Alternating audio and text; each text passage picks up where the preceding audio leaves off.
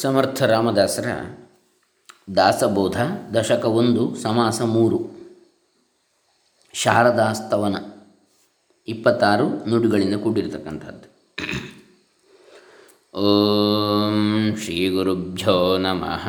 ಹರಿ ಓಂ ಶ್ರೀ ಗಣೇಶಾಯ ನಮಃ. ಡಾಕ್ಟರ್ ಕೃಷ್ಣಮೂರ್ತಿ ಶಾಸ್ತ್ರಿ, ದಂಬೆ, ಪುಣಚ, ಬಂಟ್ವಾಳ ತಾಲೂಕು, ದಕ್ಷಿಣ ಕನ್ನಡ ಜಿಲ್ಲೆ, ಕರ್ನಾಟಕ, ಭಾರತ. ಶಾರದಾಸ್ತವನ ದಾಸಬೋಧದಲ್ಲಿ ಮೊದಲನೇ ದಶಕದಲ್ಲಿ ಮೂರನೆಯ ಸಮಾಸ. ಶ್ರೀ ಗುರುಭ್ಯೋ ನಮಃ. ನುಡಿ ಒಂದರಿಂದ ಹತ್ತು ಏನು ಹೇಳ್ತಾ ಇದೆ? ಅದರ ಅನುವಾದ ಕನ್ನಡದಲ್ಲಿ. ಮ, ಮೂಲ ಮರಾಠಿಯಲ್ಲಿ ಬರೆದಿರತಕ್ಕಂಥ ಕೃತಿ ಅದು. ಇನ್ನು ಮೇಲೆ, ಅಂದರೆ ನಾವು ನಿನ್ನೆ ದಿವಸ ಗಣಪತಿಯ ಗಣೇಶ ಸ್ತವನವನ್ನು ನೋಡಿದೆವು. ಇನ್ನು ಮೇಲೆ ವೇದ ಮಾತೆಗೆ ನಮಸ್ಕರಿಸುವೆನು. ಅವಳೇ ಬ್ರಹ್ಮಪುತ್ರಿಯಾದ ಶಾರದೆ. ಶಬ್ದಗಳಿಗೆ ಕಾರಣಳಾದ ಸರಸ್ವತಿಯು ಮೂಲ ಮಾಯೆ ಎನಿಸಿದ್ದಾಳೆ.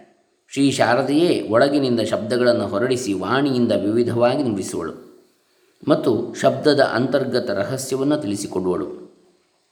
ಶಾರದೆಯು ಯೋಗಿಗಳ ಸಮಾಧಿ ಸ್ಥಿತಿಯು ಧೈರ್ಯವಂತರ ನಿಶ್ಚಯ ಬುದ್ಧಿಯು ಹಾಗೂ ವಿದ್ಯೆ ಅವಿದ್ಯೆ ಎಂಬ ಎರಡೂ ಉಪಾಧಿಗಳನ್ನು ಉಂಟು ಮಾಡುವವಳು ಆಗಿರುವಳು. ಆದಿಪುರುಷನ ಪತ್ನಿಯಾದ ಅವಳು ತುರಿಯ ಅವಸ್ಥೆಯಲ್ಲಿ ನಿಮಗ್ನಳಿರುತ್ತಿದ್ದು, ಅವಳಿಂದಲೇ ಸಾಧುಗಳು ಮಹತ್ ಕಾರ್ಯಕ್ಕೆ ಅಣಿಯಾಗಿದ್ದಾರೆ. ಅವಳು ಗುರುಗಳ ಶಾಂತಿಯು, ಪರಮೇಶ್ವರನ ನಿಜ ಶಕ್ತಿಯು ಮತ್ತು ಜ್ಞಾನಿಗಳ ವೈರಾಗ್ಯ ಶೋಭೆಯೂ ಆಗಿರುವಳು. ಅಷ್ಟೇಕೆ, ಶಾರದೆಯು ಅನಂತ ಬ್ರಹ್ಮಾಂಡಗಳನ್ನು ನಿರ್ಮಿಸುವವಳು ಹಾಗೂ ಲೀಲೆಯಿಂದಲೇ ಅವನ್ನು ಸಂಹರಿಸುವಳು ಮತ್ತು ಆಕೆ ತಾನು ಮೂರು ಬ್ರಹ್ಮಸ್ವರೂಪದಲ್ಲಿ ಅಡಗಿ ಕೂಡುವಳು ಕುಳಿತುಕೊಳ್ಳುವಳು. ಯಾವಾಗ? ಸಂಹಾರವಾದಾಗ. ಈ ಆದಿ ಮಾಯೆಯು ಪ್ರತ್ಯಕ್ಷ ನೋಡಿದರೆ ಇದ್ದಂತೆ ತೋರುವಳು. ಆದರೆ ವಿಚಾರ ಮಾಡಲು ಇಲ್ಲದಂತಾಗುವಳು. ಇವಳ ನೆಲೆಯು ಬ್ರಹ್ಮಾಧಿಕರಿಗೂ ತಿಳಿಯದು.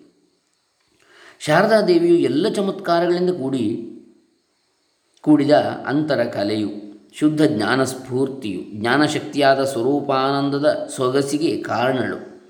ಪರಬ್ರಹ್ಮ ಸೂರ್ಯನ ಪ್ರಕಾಶವು, ಮನೋಹರಳು. ಶಬ್ದಗಳಿಂದ ಕೂಡಲೇ ಸಂಸಾರ ಬಂಧನವನ್ನು ನಿವಾರಿಸುವವಳು.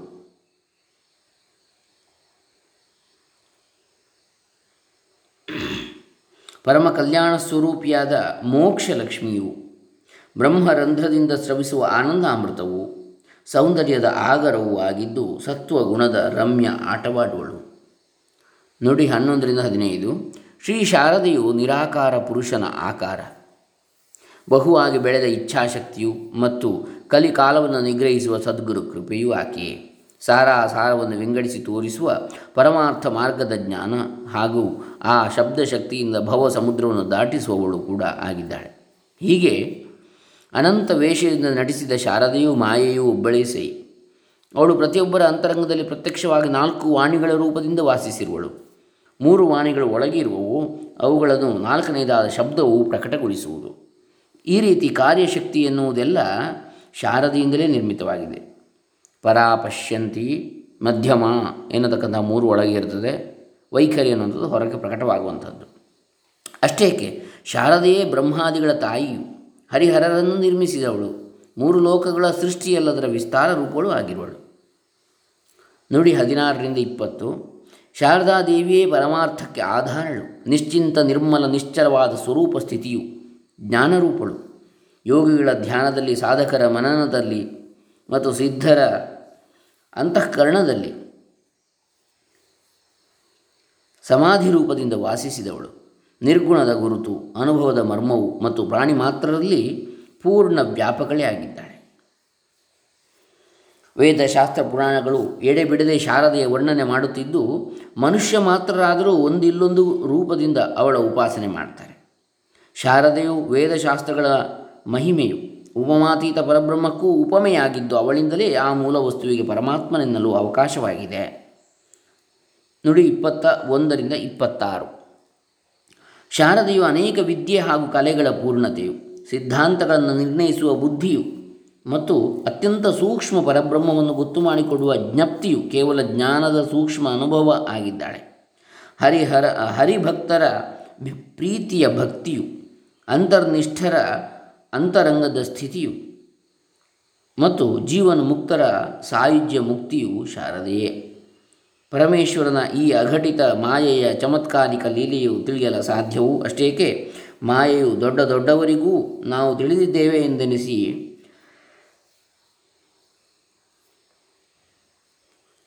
ಮೋಸ ಮಾಡ್ತಾಳೆ. ಒಟ್ಟಿಗೆ ಎಷ್ಟೆಷ್ಟು ಕಣ್ಣಿಗೆ ಕಾಣುವುದೋ, ಶಬ್ದಗಳಿಂದ ತಿಳಿಯುವುದೋ ಮತ್ತು ಮನಸ್ಸಿಗೆ ಅನಿಸುವುದೋ ಅದೆಲ್ಲವೂ ಮಾಯೆಯ ರೂಪವಿರುತ್ತದೆ. ಸ್ತುತಿ ಮಾಡುವುದು, ಭಜನೆ, ಭಕ್ತಿಭಾವ ಇವೆಲ್ಲಕ್ಕೂ ಸಹ ಮಾಯೆಯ ಹೊರತು ಆಧಾರವಿರುವುದಿಲ್ಲ. ಆದರೆ ಈ ಮಾತಿನ ಈ ಮಾತಿನ ಅಭಿಪ್ರಾಯವು ಅನುಭವಗಳಿಗೆ ಮಾತ್ರ ತಿಳಿಯುತ್ತದೆ, ಇರಲಿ. ಎಲ್ಲರಿಗಿಂತಲೂ ದೊಡ್ಡವಳು ಈಶ್ವರನ ಈಶ್ವರಿಯೂ ಆದ ಶಾರದಾ ದೇವಿಗೆ ನಾನು ಅವಳ ಅಂಶವೆಂದೇ ನಮಸ್ಕಾರ ಮಾಡುತ್ತೇನೆ. ಇತಿ ಶ್ರೀದಾಸಬೋಧೆ ಗುರುಶಿಷ್ಯ ಸಂವಾದೆ ಪ್ರಥಮ ದಶಕೆ ಶಾರದಾಸ್ತವನ ಸ್ತವನಂ ನಾಮ ತೃತಿ ಸ್ತವನ ನಾಮ ತೃತೀಯ ಸಮಾಸ ಇದು ಮೂರನೇ ಸಮಾಸ. ಇನ್ನು ನಾಲ್ಕನೆಯದು ಸದ್ಗುರು ಸ್ತವನ. ಸಮಾಸ ನಾಲ್ಕು, ದಶಕ ಒಂದರಲ್ಲಿ. ಇದರಲ್ಲಿ ಮೂವತ್ತ ಒಂದು ನುಡಿಗಳಿವೆ. ಶ್ರೀ ಗುರುಭ್ಯೋ ನಮಃ. ನುಡಿ ಒಂದರಿಂದ ಏಳು. ಇನ್ನು ಸದ್ಗುರುವನ್ನು ವರ್ಣಿಸುವುದು ಅಸಾಧ್ಯವೇ ಸೈ. ಮಾಯೆಯು ಸ್ಪರ್ಶ ಮಾಡಲು ಅರಿಯದ ಆ ಸ್ವರೂಪವು ಅಜ್ಞಾನಿಯಾದ ನನಗೇನು ತಿಳಿದಿತ್ತು ಸಮರ್ಥ ರಾಮದಾಸರು ಹೇಳುವಂಥದ್ದು. ತಿಳಿಯದು ತಿಳಿಯದು, ಹೀಗಲ್ಲ ಹೀಗಲ್ಲ ಎಂದು ವೇದವು ಹೇಳುತ್ತಿರಲು ಮೂರ್ಖನಾದ ನನ್ನ ಬುದ್ಧಿಗೆ ಅಂತಹ ಸದ್ಗುರು ಸ್ವರೂಪದಲ್ಲಿ ಪ್ರವೇಶ ಮಾಡಲು ಸಾಧ್ಯವೇ? ಈ ಗೂಢ ವಿಚಾರವು ನನಗೇನು ಹೊಳೆಯಲಲ್ಲದು? ಆದ್ದರಿಂದ ಗುರುದೇವನೇ, ದೂರಿನಿಂದಲೇ ನಿನಗೆ, ಅಂದರೆ ದೂರದಿಂದಲೇ ನಿನಗೆ ನನ್ನ ನಮಸ್ಕಾರವಿದ್ದು, ನನ್ನನ್ನು ಆಚೆಯ ದಂಡೆಗೆ ಮುಟ್ಟಿಸಪ್ಪ. ಸದ್ಗುರು ಸಮರ್ಥನೆ. ನಿನ್ನನ್ನು ವರ್ಣಿಸ ಹೋದರೆ ವರ್ಣನಾ ಶಕ್ತಿಯ ದುರ್ದಶೆಯಾಗುವುದು. ಯಾಕೆಂದರೆ ಅಲ್ಲಿ ಮಾಯೆಯ ಆಧಾರವೇ ಕಡಿದಿರುವುದು. ಮಾಯೆಯ ಆಧಾರವೇ ಇಲ್ಲ ಅಲ್ಲಿ, ಸ, ನಿನ್ನಲ್ಲಿ. ಇನ್ನೇನು ಮಾಡುವುದು? ನೀವು ಇದ್ದಂತೆಯೇ ಶಬ್ದಾತೀತರಾಗಿರಪ್ಪ ಮಾಯೆಯ ಸಹಾಯದಿಂದ ನಿಮ್ಮ ಸ್ತುತಿ ಮಾಡಬೇಕೆಂದು ಮನವೇನೂ ಇಚ್ಛಿಸುತ್ತಿರುವುದು, ಆದರೆ ನಿಮ್ಮೆದುರಿಗೆ ಮಾಯೆಯು ನಾಚಿಕೆ ಪಟ್ಟು ಅಡಗಿದಳು. ನಾನಿನ್ನೇನು ಮಾಡಲಿ? ಹೀಗೆ ವಾಸ್ತವಿಕ ಪರಿಸ್ಥಿತಿ ಇದ್ದರೂ ಪರಮೇಶ್ವರನು ದೊರೆಯುವುದಕ್ಕಾಗಿ ಪ್ರತಿಮೆಗಳನ್ನು ಮಾಡಬೇಕಾಗುವಂತೆ ಮಾಯೆಯ ಮೂಲಕವಾಗಿ ಸದ್ಗುರು ಮಹಿಮೆಯನ್ನು ವರ್ಣನೆ ಮಾಡುತ್ತೇನೆ. ತನ್ನ ಭಾವನಾನುಗುಣವಾಗಿಯೇ ಮನಸ್ಸಿನಲ್ಲಿ ದೇವರ ರೂಪವನ್ನು ನೆನೆಯುವಂತೆ ನಾವಾದರೂ ಸದ್ಗುರುವನ್ನು ಸ್ತುತಿಸುವ. ನುಡಿ ಎಂಟರಿಂದ ಹದಿನೇಳು, ಸದ್ಗುರು ರಾಜ, ನಿನಗೆ ಜಯ ಜಯಕಾರವು. ಜಗದ್ವ್ಯಾಪಕನು, ಜಗತ್ತಿಗೆ ಮೂಲ ಕಾರಣನೂ ಆದ ಪರಮಪುರುಷನೇ. ನೀನು ದುಃಖಿತರ ಆಪ್ತನು, ಮೋಕ್ಷದ ಧ್ವಜವೂ ಆಗಿರುವಿ. ಸೂರ್ಯನ ಬೆಳಕಿನಿಂದ ಕತ್ತಲಿ ಓಡಿ ಹೋಗುವಂತೆ ನಿನ್ನ ಅಭಯ ಹಸ್ತದಿಂದ ದುಸ್ಸಾಧ್ಯವಾದ ಮಾಯೆಯು ಅಳಿಯುವುದು.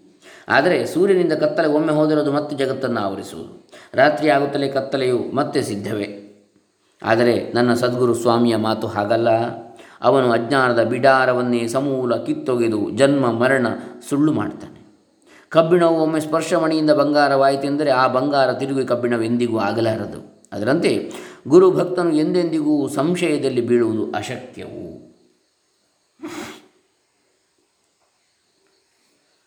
ಅಥವಾ ಹಳ್ಳ ಒಂದು ಗಂಗಾ ನದಿಗೆ ಕೂಡಿತೆಂದರೆ ಅದು ಸಂಗಮವಾಗುವುದೇ ತಡ ಗಂಗೆಯೇ ಆಗಿಬಿಡುವುದು. ಆಮೇಲೆ ಅದನ್ನು ವಿಂಗಡಿಸಬೇಕೆಂದರೂ ಸಾಧ್ಯವಿಲ್ಲ. ಆದರೂ ಸಹ ಸಂಗಮದ ಮೊದಲು ಆ ಪ್ರವಾಹಕ್ಕೆ ಎಲ್ಲರೂ ಹಳ್ಳವೆಂದೇ ಕರೆಯುವರು ಶಿಷ್ಯನ ಮಾತು ಹಾಗಲ್ಲ. ಅವನು ತೀವ್ರದಲ್ಲಿ ಸದ್ಗುರುವೇ ಆಗುವನು. ಪರಶುಮಣಿ ಅಥವಾ ಪರಿಸಮಣಿ ಅಂತ ಹೇಳ್ತಾರೆ. ಅದು ಕಬ್ಬಿಣವನ್ನು ಬಂಗಾರ ಮಾಡುತ್ತದೆಯೇ ಹೊರತು ಸ್ಪರ್ಶಮಣಿ ಅಂತ ಹೇಳ್ತಾರೆ. ತನ್ನಂತೆ ಪರಿಸವನ್ನಾಗಿ ಮಾಡುವುದಿಲ್ಲ, ಸ್ಪರ್ಶವನ್ನಾಗಿ. ಅಥವಾ ಸ್ಪರ್ಶಮಣಿಯ ಸೋಂಕಿ ಪಲ್ಲಟಿಸಿದ ಬಂಗಾರದಿಂದ ಬೇರೆ ಕಬ್ಬಿಣವೂ ಬಂಗಾರವಾಗುವುದಿಲ್ಲ. ಆದರೆ ಸದ್ಗುರುವಿನ ಆಜ್ಞಾಧಾರಕನು ಗುರುತ್ವ ಪಡೆದು ಅನೇಕ ಜನರಿಗೆ ಬೋಧಿಸಿ ಅವರನ್ನು ತನ್ನಂತೆ ಮಾಡಿಕೊಳ್ಳಬಲ್ಲ. ಸಾರಾಂಶ, ಶಿಷ್ಯನಿಗೆ ಗುರುತ್ವ ಬರುತ್ತದೆ. ಪರಿಸಮರ್, ಪರಿಸಪ ವರ್ತಿತ ಅಂದರೆ ಪರಿಸ ಪರಿವರ್ತಿತ, ಪರಿಸ ಪರಶು ಪರಶುಮಣಿ ಅಂತ ಹೇಳುವಂಥದ್ದು. ಅದರಿಂದ ಪರಿವರ್ತಿತವಾದ ಬಂಗಾರಕ್ಕೆ ಏನು ಪರಿಸತ್ವ ಬರದು. ಅದು ಕೂಡ ಪರಿಸ ಪರಿಸಮಣಿ ಆಗುವುದಿಲ್ಲ ಅದು. ಆದ ಕಾರಣ ಸದ್ಗುರುವಿಗೆ ಪರಿಸರದ ದೃಷ್ಟಾಂತವು ಹೊಂದಿಕೆ ಆಗಲಾರದು. ಪರಶುಮಣಿಯ ಹಾಗೂ ಅಲ್ಲ ಸದ್ಗುರು. ಪರಶುಮಣಿ, ಇನ್ನೊಂದು ಪರಶುಮಣಿಯನ್ನು ಸೃಷ್ಟಿಸಲಾರದು. ಕೇವಲ ಕಬ್ಬಿಣವನ್ನು ಬಂಗಾರ ಮಾಡ್ತದಷ್ಟೇ. ಆದರೆ ಸದ್ಗುರು ಇನ್ನೊಬ್ಬ ಸದ್ಗುರುವನ್ನೇ ಸೃಷ್ಟಿಸಬಲ್ಲ. ನೋಡಿ ಹದಿನೇಳರಿಂದ ಮೂವತ್ತೊಂದು. ಒಳ್ಳೆಯದು, ಸದ್ಗುರುವಿಗೆ ಸಮುದ್ರದ ಉಪಮೆ ಕೊಡೋಣವೇ, ಆದರೆ ಅದು ಉಪ್ಪಿನ ಕಟಿ ಇರುತ್ತದೆ. ಈ ಉಪ್ಪು ಸಮುದ್ರವಲ್ಲ, ಆದರೆ ಹಾಲಿನ ಸಮುದ್ರವೆಂದು ಎನ್ನು ಹೋದರೂ ಕ್ಷೀರ, ಆ ಕ್ಷೀರಸಾಗರು ಕೂಡ ಕಲ್ಪಾಂತದಲ್ಲಿ ನಾಶವಾಗ್ತದೆ.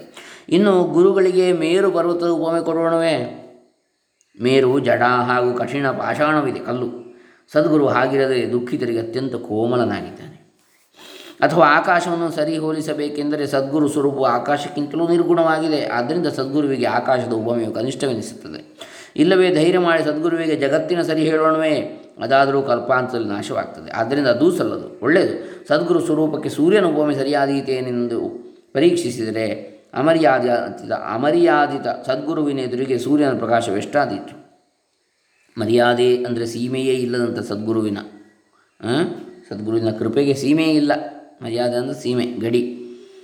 ಅಂತಹ ಸದ್ಗುರುವಿನ ಎದುರಿಗೆ ಸೂರ್ಯನ ಪ್ರಕಾಶ ಎಷ್ಟ? ಸೂರ್ಯನ ಪ್ರಕಾಶವೂ ಬೀಳದ ಜಾಗ ಉಂಟಲ್ಲ.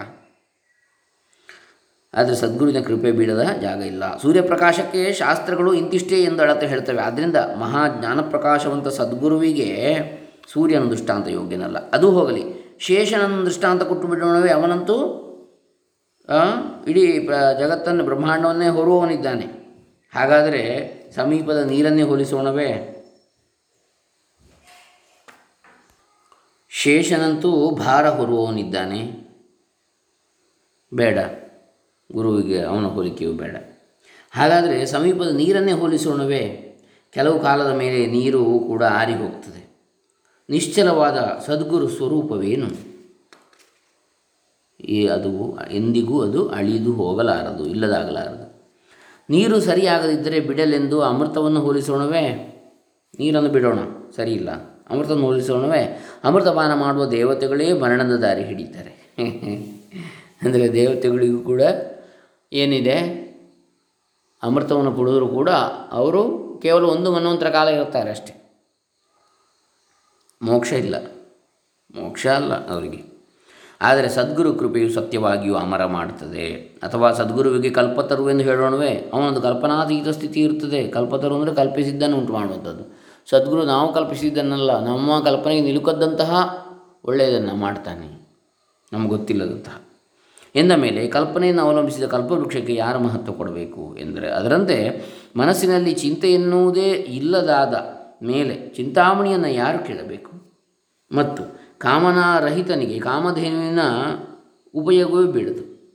ಕೊನೆಗೆ ಸದ್ಗುರುವಿಗೆ ಲಕ್ಷ್ಮೀವಂತನಿಂದ ಆ ಲಕ್ಷ್ಮಿಯು ವಿನಾಶಿ ಇರುವಳು. ಲಕ್ಷ್ಮಿಯು ಚಂಚಲೆ. ಒಮ್ಮೆ ಇದ್ದರೆ ಒಮ್ಮೆ ಇರುವುದಿಲ್ಲ. ಸದ್ಗುರುವಿನಲ್ಲಿ ಆದರೂ ಮೋಕ್ಷ ಲಕ್ಷ್ಮಿಯು ಬಾಗಿಲು ಕಾಯುತ್ತಿರುವಳು.